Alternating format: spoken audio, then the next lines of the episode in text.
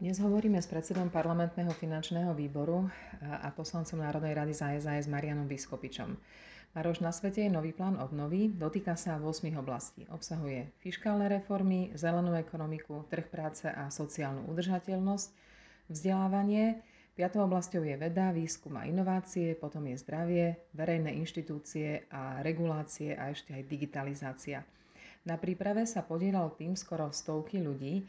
Mal si možnosť sa už na tento plán pozrieť podrobnejšie? Ako ho vnímaš? Slovenský plán obnovy bol predstavený len včera. E, pán minister financí ho predstavil na tlačovej konferencii. E, jeho základom je dokument, ktorý bol zverejnený už, už pred nejakým časom, ale každopádne ne, nevidel som ešte včerajší dokument do úplných detajlov.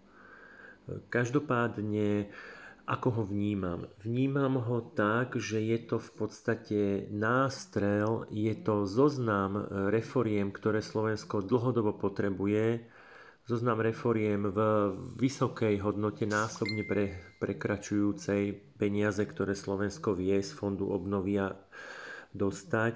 Takže je to vlastne dokument, od ktorého Teraz môžeme sa odpichnúť a diskutovať a hľadať ten prienik medzi koaličnými stranami a skutočnými potrebami Slovenska tak, aby sme dokázali vytvoriť finálny dokument, ktorý bude poslaný na hodnotenie Európskej komisie. Hlavným cieľom plánu je zaistenie dlhodobej udržateľnosti verejných financií, proticyklickosť fiskálnej politiky a zvýšenie daňovej disciplíny.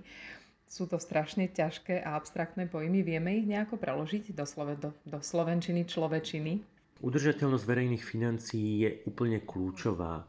Bez, e, financií v dobrom, bez verejných financií v dobrom stave v krajine prakticky nefunguje nič. Čiže udržanie dobrých verejných financií je úplne kľúčové. Preto si myslím, že e, táto priorita je veľmi, veľmi dôležitá. Takisto proticyklickosť fiskálnej politiky. Áno, štát má v dobrých rokoch šetriť a takto vlastne brzdiť rozvoj a v zlých rokoch má práve že ekonomiku podporovať, aby, aby teda fungoval proticyklicky. Takisto samozrejme debata o, o zvýšení daňovej disciplíny je úplne kľúčová, pretože nemôže byť pre štát horšie, ako keď dane, ktoré mohli byť vybraté a mali byť vybraté, skončia v rukách podvodníkov. Aj v tejto oblasti sa dá urobiť veľa a som veľmi rád, že je to jednou z priorít alebo z navrhovaných priorít. Veľkou vecou má byť aj reforma dôchodkového systému. Potrebujeme ju ako sol, lebo terajší stav je ako dlhá jazda dolu kopcom už roky. Myslíš si, že sa podarí? Áno, Slovensko má dôchodkový systém nastavený neudržateľne. Možno to nie je vidieť e, v týchto rokoch, možno je, je funkčný ešte pár nasledujúcich rokov, ale smerujeme, pri súčasnom nastavení smerujeme jasne k jeho neudržateľnosti. Slovensko túto reformu, ako si spomenula, potrebuje ako sol. E, čím skôr ju dokážeme urobiť, tým menej bolestivá bude.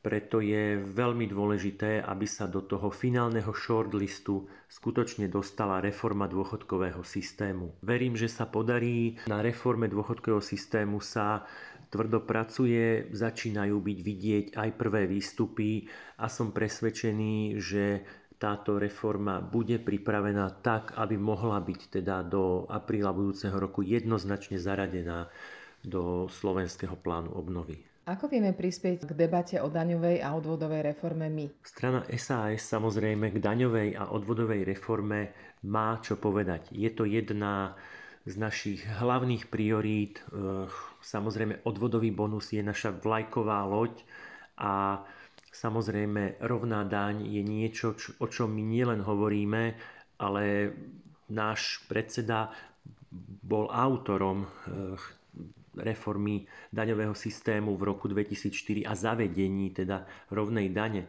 Treba si na rovinu povedať, že Slovensko z týchto reforiem, ktoré teda vznikli v roku 2004, dokázalo celých ďalších 15 rokov žiť len s tým, že ďalšie a ďalšie vlády tento systém len krivili a dnes ho dostali do situácie, kedy znovu potrebuje zásadnú reformu.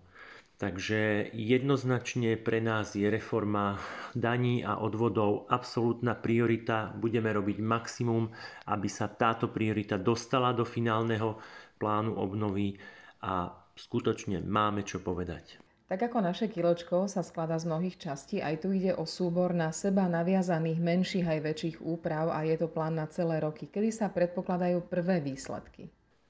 Keď nepredpokladám, že finálny plán obnovy bude zložený z reforiem vo všetkých 8 avizovaných častiach. I keď častí bude menej, bude to určite dokument skladajúci sa z viacerých menších či väčších celkov, respektíve reforiem.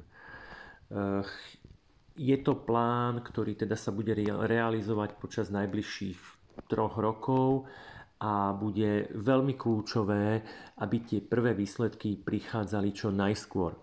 Eh, pri pláne obnovy bude čas eh, veľmi kľúčový faktor.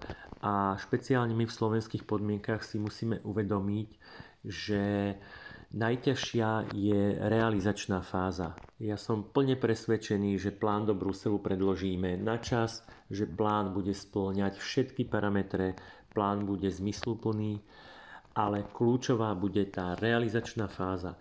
Bohužiaľ Slovensko má veľa nepríjemných skúseností s tým, že sme nedokázali čerpať eurofondy a navyše sme ich nedokázali efektívne čerpať. Toto bude kľúčové a prioritné a kritické aj pre plán obnovy a musíme to mať od prvého momentu na pamäti, aby sme dokázali uspieť. Ako vnímaš, že tento plán opozícia kritizuje? Je to tak, že ak by bol aj akýkoľvek, ani tak by sa im nepáčil? Úlohou opozície je kritizovať, Túto úlohu si plnia aj pri práve predstavenom pláne obnovy. Trochu im musím dať aj za pravdu, že vychádzali z eh, vyjadrení pána premiéra, ktorý spomínal, že verejná diskusia sa začne už v lete.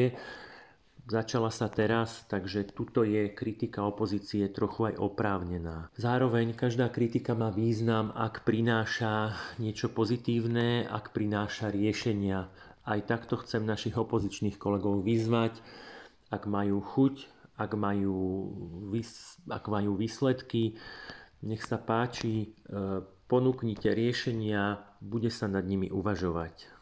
Plán obnovy je reakciou Európskej únie na pandémiu COVID-19, ktorá oslavila európske ekonomiky a aj preto nám ho musia v Bruseli tak povediac posvetiť.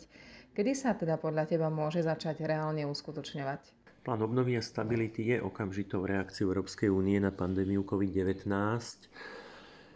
Avšak ako to často v Európskej únii býva, časové hľadisko a časový rozsah sa zvykne posúvať a tak to bude aj v tomto prípade. Takže samotný plán obnovy a stability nebude úplne okamžitou reakciou, skôr to bude nástroj, ktorým už možno v čase po kríze, po koronakríze, budú môcť európske krajiny e, zadotovať naštartovanie veľmi dôležitých a kľúčových reforiem, bez ktorých by európske spoločenstvo nebolo konkurencieschopné v celosvetovom meritku. Áno, Plán obnovy nám musí Brusel schváliť. Predpoklad je, že samotné schválenie by malo byť do konca roku 2021 a ako som už spomínal, realizačná fáza by mala začať v roku 2022. Ďakujem.